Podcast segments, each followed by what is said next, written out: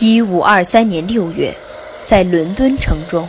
算命者和占星家预言泰晤士河将在一五二四年二月一日猛涨，届时整座伦敦城将会被淹没，居民的房屋将会被冲毁。在预言发布后的几个月里，很多人开始喋喋不休地重复这个预言，越来越多的人相信了它。民众纷纷打点行装，移居到伦敦城以外的地区，而这样的迁徙行为又加快了预言的传播速度。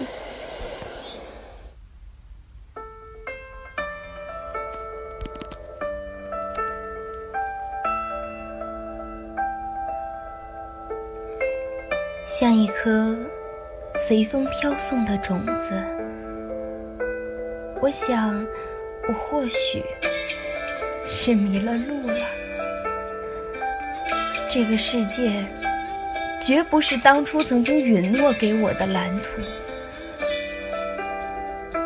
可是，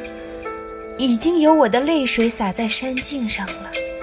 已有我暗夜里的梦想在森林中生长。我的渴望和我的爱，在这里像花朵般绽放过，又隐没了；而在水边清香的阴影里，还留着我无邪的心，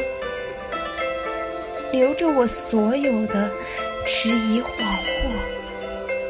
却无法更改的脚印。